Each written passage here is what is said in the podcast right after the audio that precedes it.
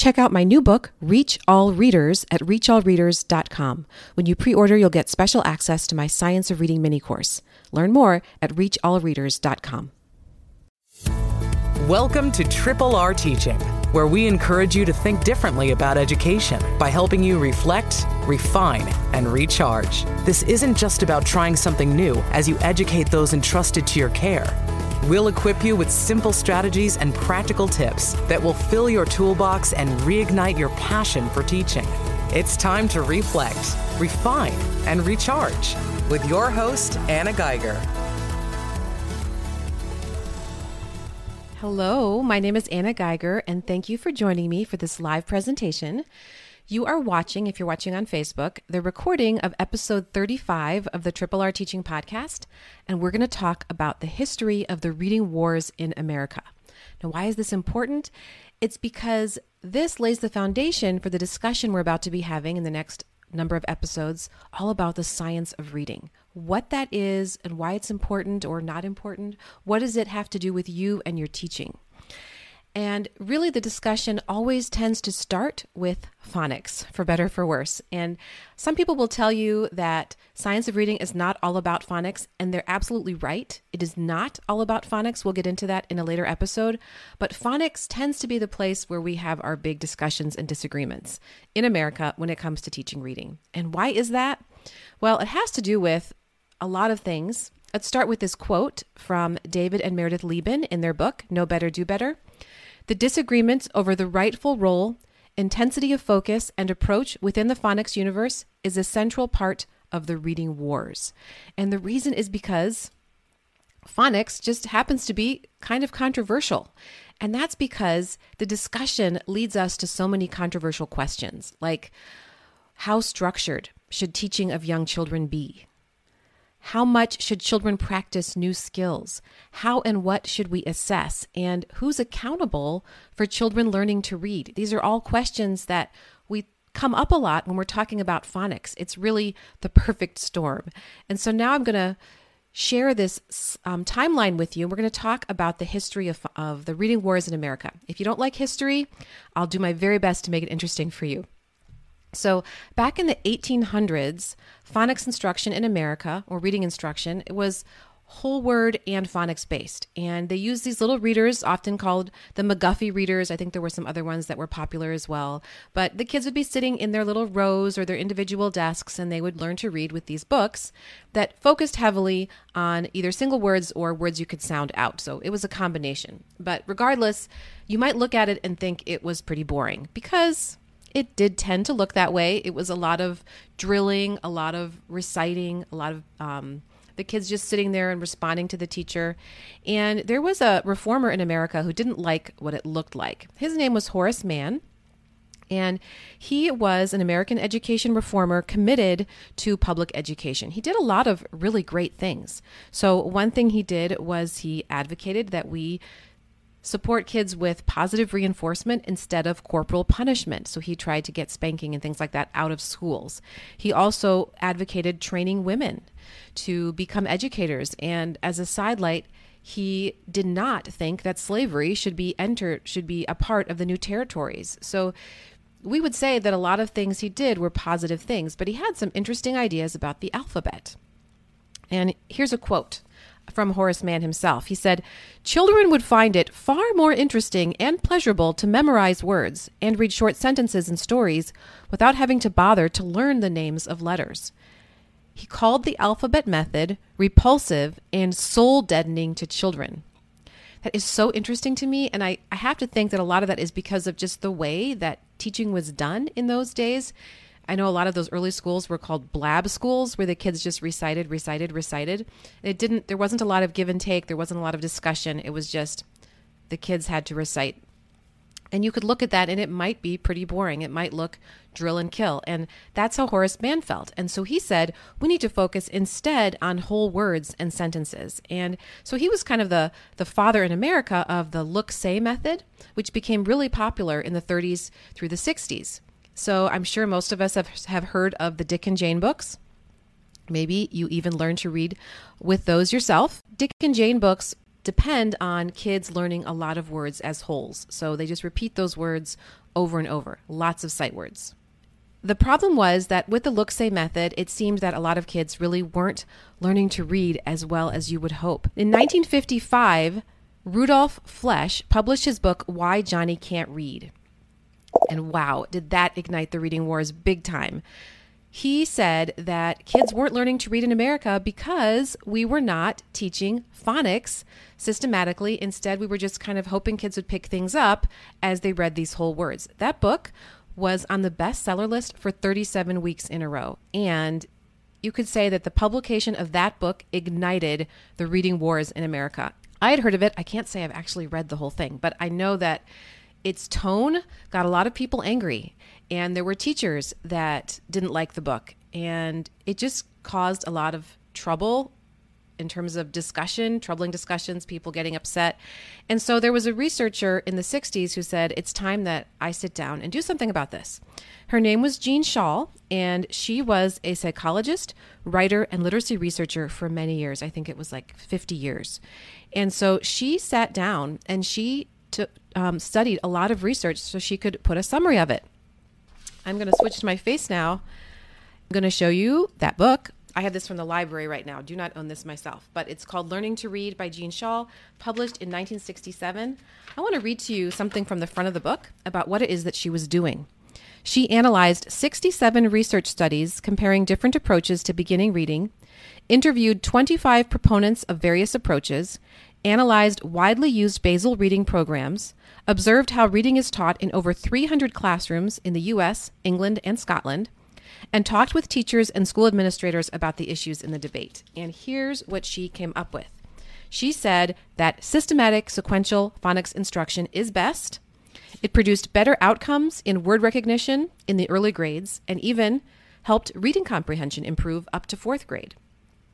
So that's what Jeanne Chall came up with, and she is still um, considered, her work is considered very important to what we know about teaching kids to read. Now, you'd think that after she published this, maybe there would be more of a move toward phonics based instruction in the US, and certainly that was continuing in some places. But what really happened in the 70s was the whole language movement. And I'm going to switch back to my screen here and show you that. Okay, so that came from two men primarily. Frank Smith was a professor of psychology of the University of Victoria in British Columbia, and Ken Goodman was a professor of education at the University of Arizona.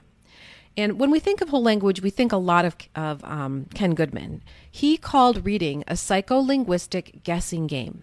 So, in other words, he said that when kids read words, they're not attending to all the individual letters, they're thinking about context, they're thinking about word meaning, like semantics, grammar, which is syntax, and some of the parts of the letters, and putting that all together as they read words. And a big part of the whole language movement is the belief that learning to read is very much like learning to speak. So, if we surround kids with lots of quality literature, lots of print on the walls, lots of read aloud of good books, and just give them things to read, they will pick up all the things they need to know and they will learn to read. So that's the whole language movement. It's really an embracing of a joyful approach and it's calling it for a nurturing environment versus a drill, drill, drill environment. So, right away, you can see that the whole language movement has some assumptions about what it means to teach reading using phonics. That many whole language advocates would have said to you that teaching phonics is boring, where whole language is fun. And so there was this tension here. It kind of grabbed on in California because there, the whole language movement was embraced by many of the schools. And when something gets embraced in California, the textbook companies hear it and it starts spreading, right? Because California's got a lot of people, a lot of people to buy their books. And there were a lot of schools during that time in America that used the whole language method. Certainly not all, but it was definitely rising in popularity. Someone, Stacy, is telling us that she taught with the whole she was taught with whole language approach and struggled with reading until fourth grade. Yeah, that's very interesting. We're going to get into that the discussion of that in later episodes. Um, so the the issue was that a lot of people were feeling the same thing that Stacy just said that they weren't many kids were not learning to read as well as they could while the whole language movement was spreading, something important was happening in the background. And that was there was important research related to the science of reading that was happening. I find it really important to tell you this right now because I know a lot of people are wondering if the science of reading is brand new. It isn't. There's been lots of research done over many years, a lot of it done way back in the 80s and 90s. We're just starting to find out about it more in the mainstream. So, in the background, while whole language was spreading, research was being done, okay? And then in the year 1997, that's when Congress said, they got together this group of people and said, We want you to study the relevant research when it comes to teaching reading. We want you to evaluate the existing research and evidence to find the best ways of teaching kids to read. And so this group of people went together and did this. It took them three years. In the year 2000, they issued their report. And here are some of their main recommendations. The National Reading Panel recommended explicit instruction in phonemic awareness, systematic phonics instruction, methods to improve fluency, and ways to enhance reading comprehension. Balanced literacy came about in around the year 2000, and that was as a re- as a response to the National Reading Panel's report. Now, a little bit of context here for myself personally. I graduated from undergrad in 99. You can do the math, but I'll tell you real quick that I'm 43. And then in the year 2000, we uh, I started my master's degree program and concluded that around 2006. There was a move, so it took a little longer than it was supposed to. And I was instructed in the balanced literacy approach in graduate school, and that is what I used as a classroom teacher. If you want to know what it is, you could talk to 20 people and probably hear 20 different things. Balanced literacy isn't that well defined, but we'll get to that in future episodes.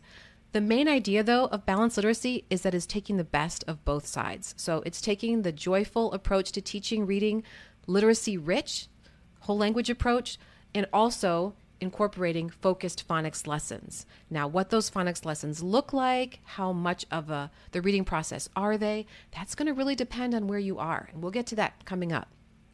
But for now, I just want you to understand this is how balanced literacy got its birth.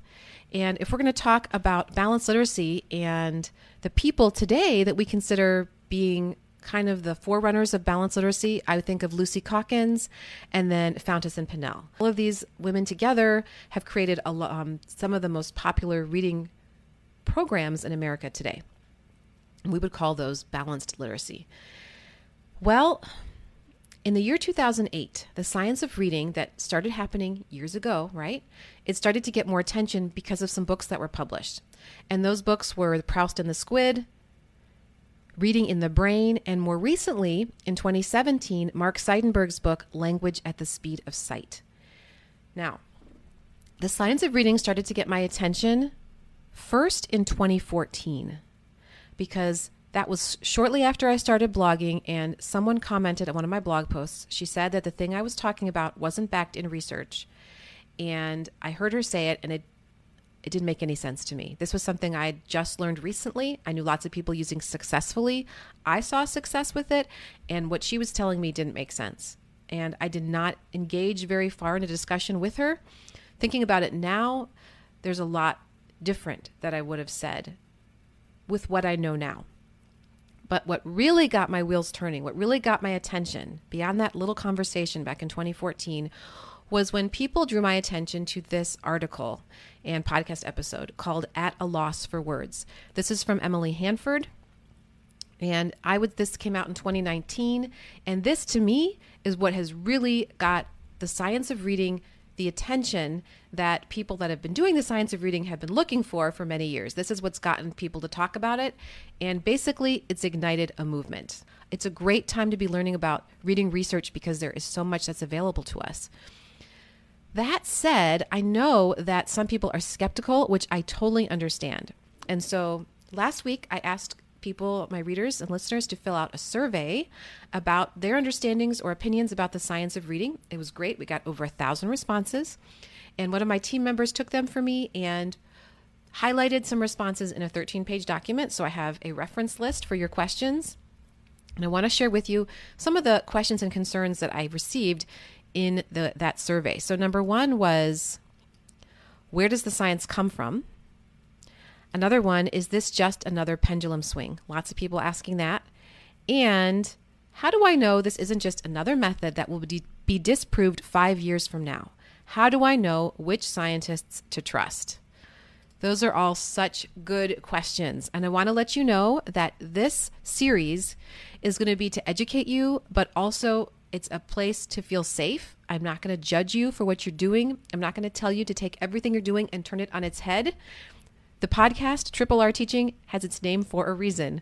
We're here to help you reflect, refine by making small, doable changes, and recharge so you're excited.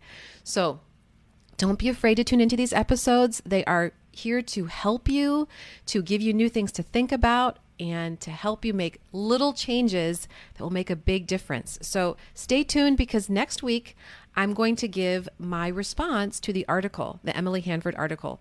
And believe me, I have been thinking about that article since it came out in 2019, imagining what my response should be. And I will be honest with you that the response I'm going to give is different than what I thought it would be six months ago, based on all the things that I'm learning today. So, thanks for joining me for this and for bearing with me doing this live. I can't wait to be with you again next week when we talk all about the article At a Loss for Words and what that has to do with the way that we teach today. Thanks for watching. We'll talk to you again next week. That's all for this episode of Triple R Teaching. For more educational resources, visit Anna at her home base, themeasuredmom.com, and join our teaching community. We look forward to helping you reflect, refine, and recharge on the next episode of Triple R Teaching.